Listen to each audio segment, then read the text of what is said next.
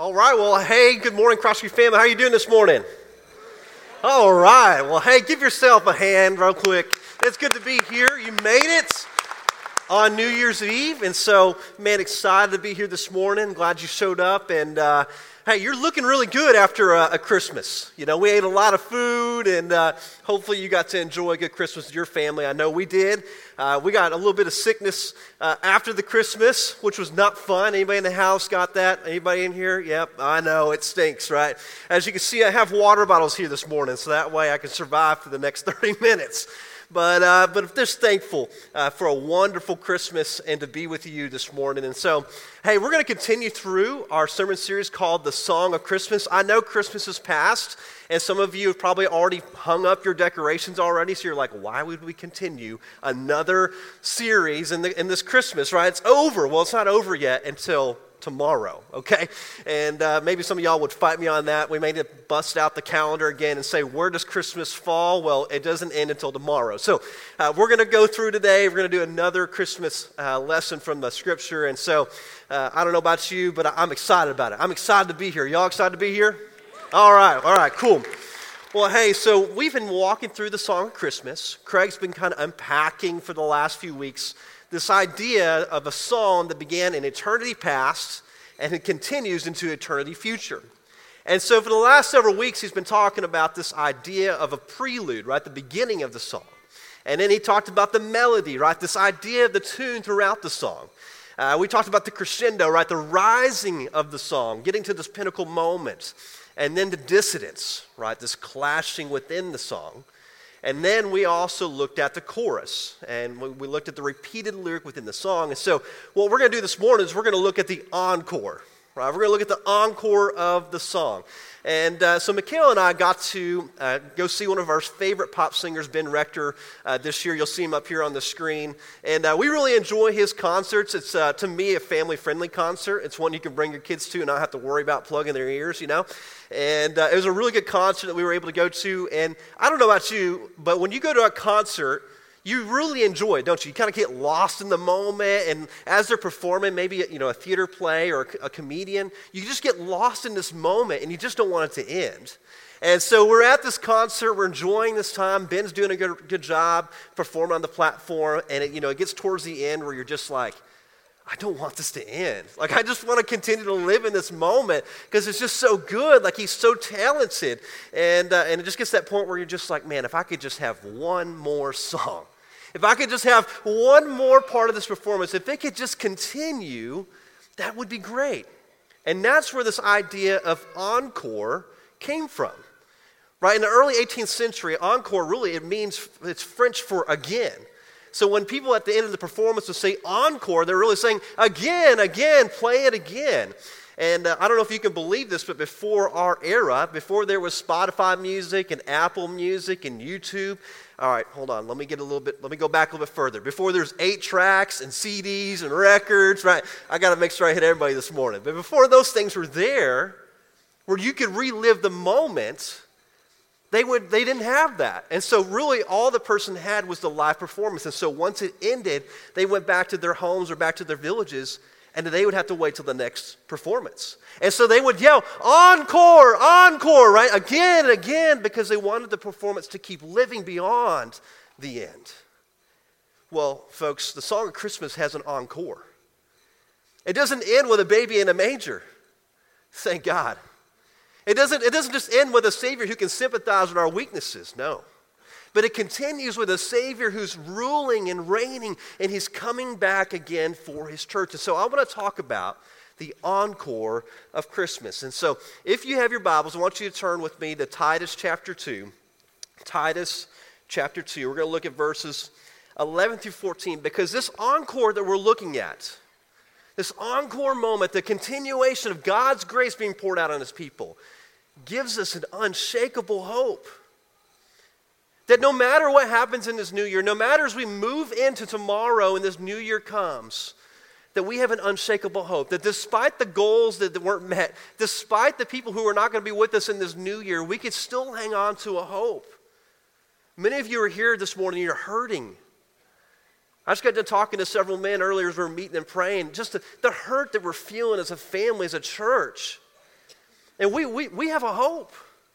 And I hope to remind you of that hope this morning, this unshakable hope, this encore of a moment of God's grace being poured out in His people. Now, while you're turning there, as you're kind of getting there this morning, we're looking at Titus, which is probably a passage you're not really, or a letter that you're not really familiar with. So I want to kind of help you get some context, kind of set up the scene for you.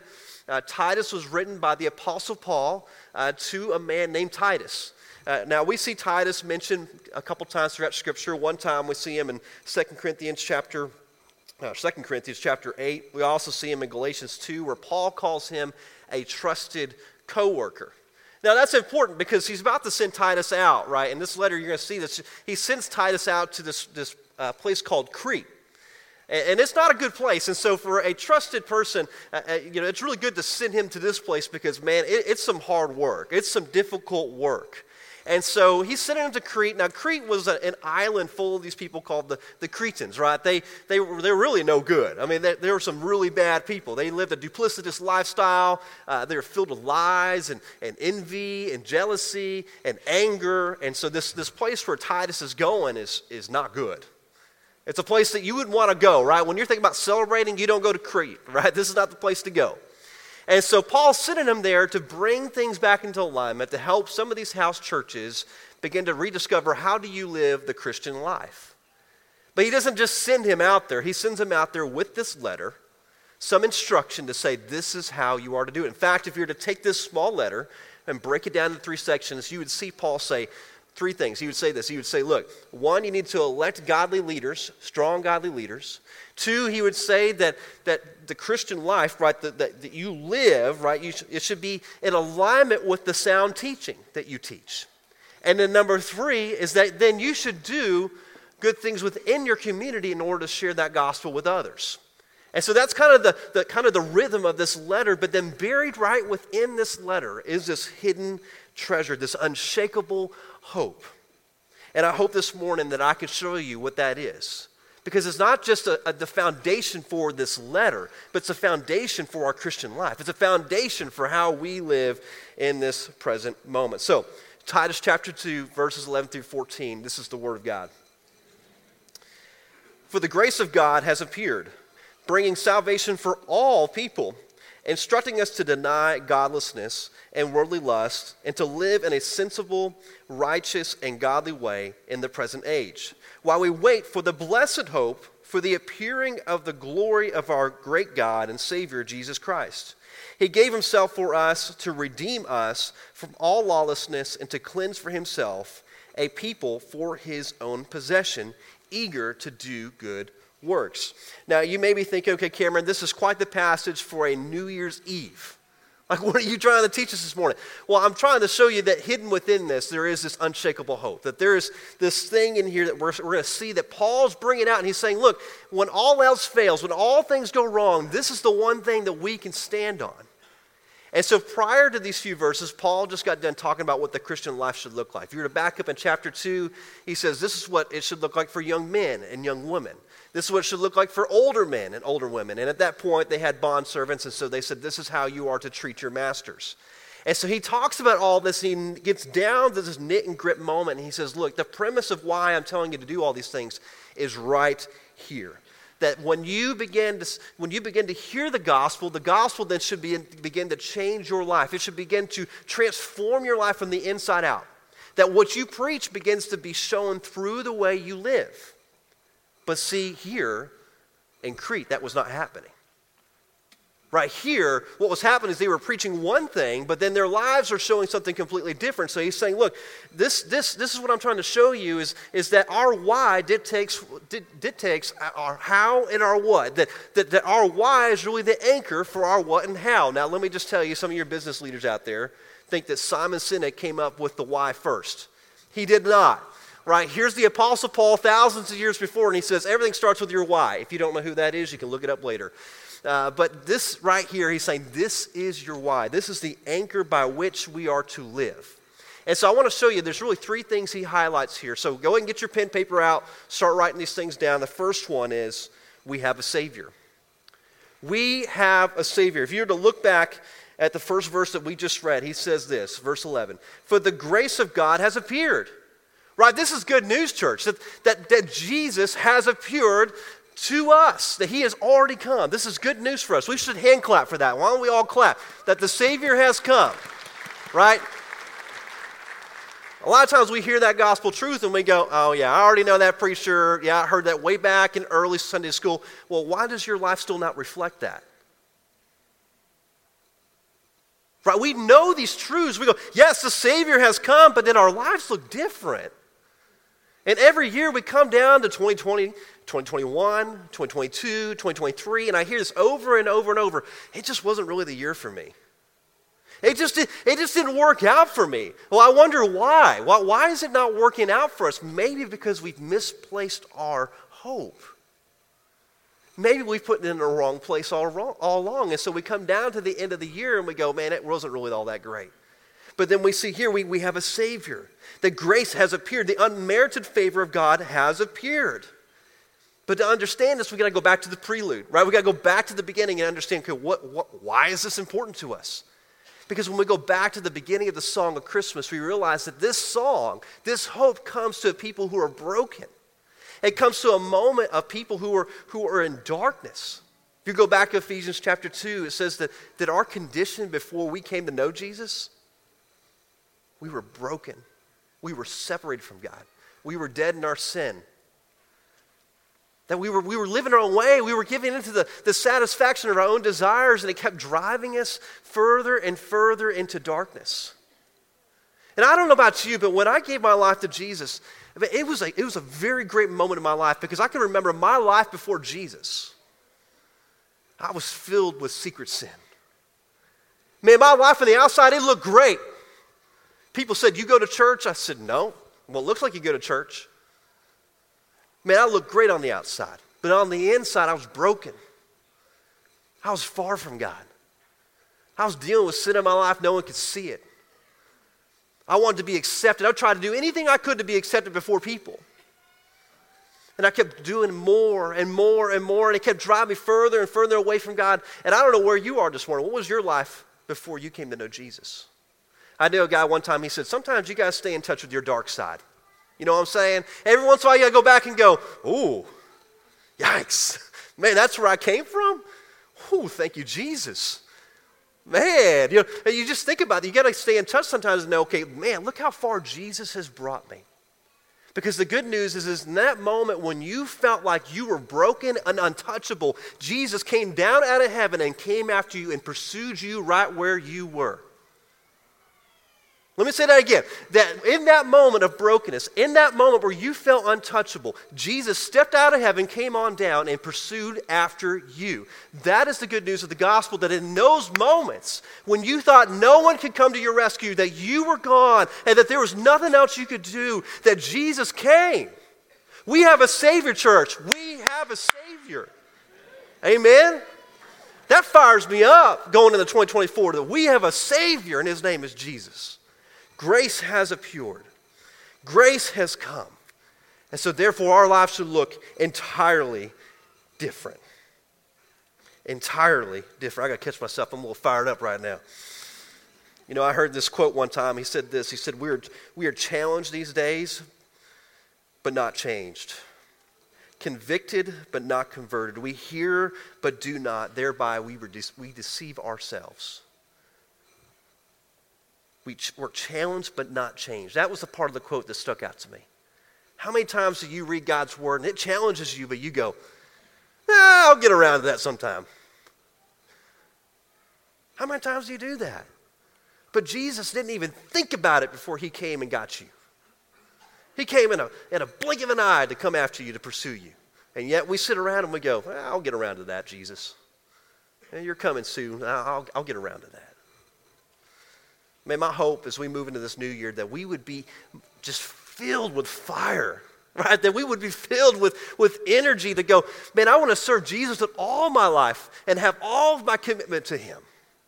And, church, we've done a great job this year being committed. But I'm challenging us to be even more committed, to, to continue to drive closer and closer to Him.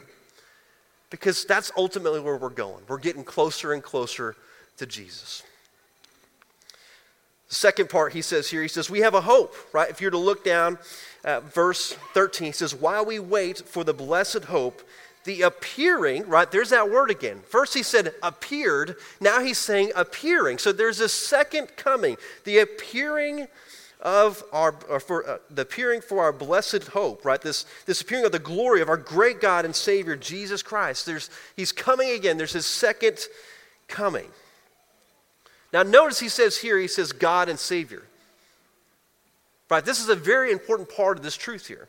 That, that Jesus is coming back not just as Savior, but what? As God and Savior. Now, you may look at that and go, okay, well, Cameron, that, psh, you're just reading into that. You're just picking that out. No, this is very important for our faith. This is a very important truth, a doctrinal truth of what we believe that Jesus is God. That he is fully God, that he's not just coming back as some human savior to, to rule and reign in his cape. No, he's coming back as God. That he is God, that he is fully man, and that he's returning in all his glory for his people. That we have a great hope in that. And so when he says God and Savior, that, that we, get to, we get to go, yes, Lord, you're not just coming to save us, but you're coming to rule and reign and have all dominion over all the earth. And that should give us a great and unshakable hope. When we look at that word, blessed hope, that means a happy hope. It's not just some drudgery hope like, oh, you know, one day Jesus is going to return, you know, he's coming back one day. You ever meet one of those people? Yeah, you know, he's just coming around one day. He's coming back, you know, he's going to come. It's not that kind of hope. It's a happy hope. In fact, if you look it up in the original language, it's a beneficial hope. Meaning the hope that we have is not one that we just walk around and go, well, he's coming back again. No, it's he's coming back again. He's coming back again.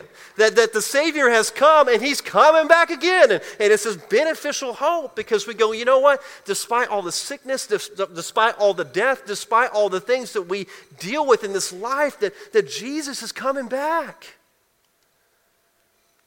This is simple gospel truth, but I hope it's firing you up. Like I see y'all out here laughing because my voice is cracking because I'm just excited out here. I mean, this stuff fires me up. This is we can walk around with our heads full of knowledge all day long, but if we don't get this gospel truth, we are far from where we should be. Because this is the fundamentals right here, baby. This is this is the bread and butter, as my coach would say. Right? We run the ball at the middle every time. Why? Because it's the bread and butter. Despite the Cowboys last night, I know. Right? They run up the middle every time. You're like, guys, stop. It don't work. But this is our bread and butter. Romans 8:18 says this. It says the trials of this life will be over, and we will see that our present sufferings are not worth comparing with the glory that will be revealed in us. But this present moment, it, I mean, it's just temporary. And Jesus is returning, and we're just going to enjoy his presence for, forever. You may be thinking, Cameron, that just seems kind of weird. What does that look like? Honestly, I don't know how to even explain that to you. There's a lot of great passages in Revelation but it feels like you kind of need like 16 commentaries to figure out what's all going on in there. All I know is that it's better to be in the presence of Jesus than to be here. That's all I know, okay? That's all I need to know. And, and that's what gives us this blessed hope, this beneficial hope, and that we can be assured because He's promised this. John 14, 3 says that He's gone to prepare a place. Acts 1.11 says that the same way that He ascended is the same way He's coming right back down for His, for his people. 1 Corinthians 15 52 says that in a twinkle of an eye, that we will rise with Jesus and we will be changed. That we will receive our new bodies and we'll be with him forever. This is our great hope. I remember when we were at the concert. I don't know if you've experienced this, but we're at the concert, right? It comes down to the end. And, uh, you know, it's coming to the end, and, and you just know it. You can feel it. The band's kind of starting to wind down a little bit. And, uh, you know, Ben Rector, he gets up there, he does something different. I've been to many concerts, and this is the first time he's done something like this, or at least someone that I've seen do this. He stood up in front of everybody. He says, Hey, now we're going to play the last song. What? You're just going to tell us? Okay, cool. Hey, we're going to play the last song.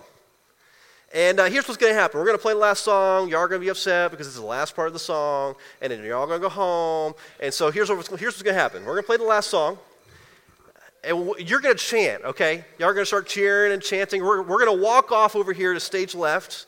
We're going to be back here behind the curtain. Let me say that again. So, y'all are going to start chanting and cheering, and then we're going to walk over here to stage left, and we're going to be back here waiting. You're going to chant some more and cheer some more. You know, it's going to be kind of like an encore moment. And uh, the band's going to come back out, and we're going to play three more songs for you, then we'll go home. okay, Ben. So Ben plays his last song, and we're all like, yeah, encore, come on, Ben, come on back out. And so they're going back this way, and they're back there just, you can kind of see their feet kind of fiddling around back there. And uh, we're cheering them on, come on, Ben. And he comes rolling back out, the band, you know, everybody's going, yeah, let's go, baby. This band, it's going, let's go. And uh, they played their three songs, and we're just celebrating, and it's exciting. And I just thought, wow. This is exactly what's going to be like with Jesus. He's already told us the game plan. Jesus is right over here in stage left, and he's coming back, baby. And all we got to do is just go, Come, Lord Jesus, come, and he's going to come back. Isn't that so beautiful? That he doesn't just leave us in some mystery, but he says, Look, you may not know the exact day. That's for me and the Father to know. But here's one thing you do be prepared. Keep calling, keep calling, keep calling for the encore because I'm coming soon for you. I'm coming for you. And I just think, how wonderful is that?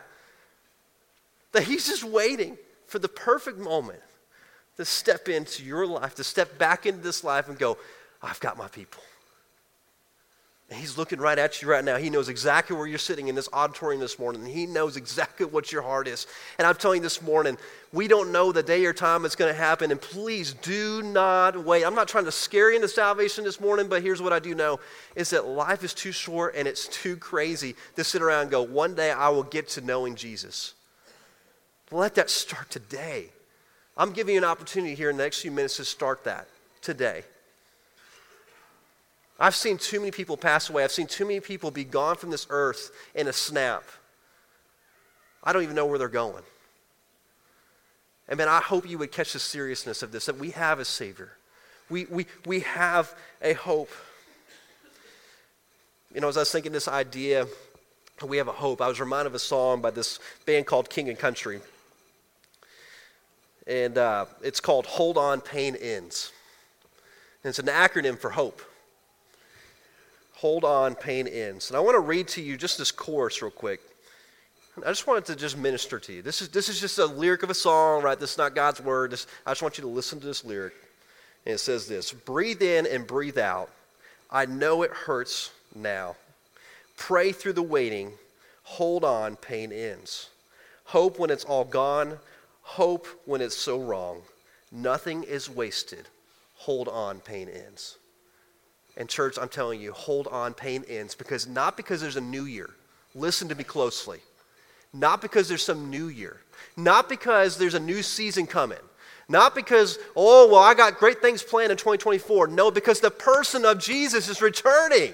That's why we hold on pain ends because Jesus is coming back to redeem his people, to come back and, and to bring them into glory. That is the hope that we have, the unshakable hope that we hold on because pain will end. We will be in the presence of Jesus. And we will worship him, singing, Holy, holy, holy is the Lord God Almighty. And there may be some other lyrics. If you don't like that lyric, there may be some other lyrics. Some of you guys may be like, well, I want to sing something different. I, there may be another song up there. Who knows? Right? I hope so. I think God's very creative. I think He's got lots of lyrics for us up there in heaven. But we're going to be with Him, be present with Him. Hold on, pain ends. Here's the last part. He says, We have a purpose, right? We have a Savior, we have a hope, but he says we have a purpose. And so if you look at verse 12, right, he, or verse 11, kind of getting to verse 12, he says, The grace has appeared, right, for bringing salvation to all people, instructing us to deny godlessness and worldly lust and to live a sensible, uh, sensible, righteous, and godly way in the present age. Right, so it's this moment, in this waiting period, right, uh, before the second coming, right, there's this process that we're going through that theologians call sanctification, which is the process of being changed from the inside out. Right, that when we put our faith and trust in Jesus, that the power of the Holy Spirit's at work within our lives to change us and prepare us for His coming. And so he, he says, he's instructing us that there's this process of we're putting off the old life, right? Paul would say, putting off the old life and we're putting on the new. That we're, we're putting away the godlessness and we're putting on the life of godliness. That we're trading out our old patterns, our old behaviors for new ones, right? So that we would be, be ready for his coming. That, that essentially the gospel that saves is the gospel that changes us. Rather, the gospel that we heard that saved us, that, that redeemed us, is the same gospel that's changing us at this very moment until his second coming. You know, there's a, there's a picture I want to show you up here as a Golden Gate Bridge. There's a scholar that, that mentioned kind of this idea that kind of helped give you a picture. Now, that's a beautiful picture, right? Don't you love it? Don't you wish you could be there right now? I know. Well, I'm so sorry. That's about as close as I can get you. And uh, but he said, you know, this idea that the Golden Gate Bridge, right? It's got two pillars for its main structure. And he said, really, the first pillar could be the first coming of Jesus, and the second pillar being the second coming, that he's coming again soon. And then there's this bridge that goes across, right? And God's got this plan to get us to that moment of a second coming, and it's through the tension cables. You'll notice at the top of the bridge, you have these tension cables that are constantly under tension at all times. When the wind's blowing, when the cars are traveling across it, the cables are constantly under tension. And it's those cables that God uses to prepare his people, right? They're the tension cable of removing uh, certain patterns and behaviors of our lives and, adapt, and adopting new ones, right? Then that constant tension as we're going about this life, as we're coming closer and closer to his coming, that God is changing our hearts. We're removing certain things. We're adding certain, th- certain characteristics back in of Jesus in order to be ready for his coming. And it's on that moment, in those moments, as we're going across this bridge, he says, Here's what our purpose is, right? As I'm changing you, as I'm, as I'm making you new, he says, ultimately, here's, here's what I, I have asked you to do. And it's down here in verse 14. He says, uh, He gave Himself for us to redeem us from all lawlessness and to cleanse for Himself a people for His own possession. Underline that, own possession. Eager to do good works. Underline that part. Right? So he breaks it down. He gets real simple. He says, ultimately, here's what, what your purpose is one, it's to belong to me, that I've created you to be my own possession. Right, that you would be with me. And so, as you're thinking about moving into 2024, I would ask you does your life plan, does your goal have anything to do with getting to know God in a more intimate way? to just just to say okay what is one step i could take to know and to belong to god Right? That may be saying, hey, let me get plugged into a community group. Let me get plugged into a discipleship group so I can begin to know who God is and belong to Him and be a son and a daughter to Him. And in that second piece there, he says that we are to do good works. Now you're going, whoa, hold up, what's going on?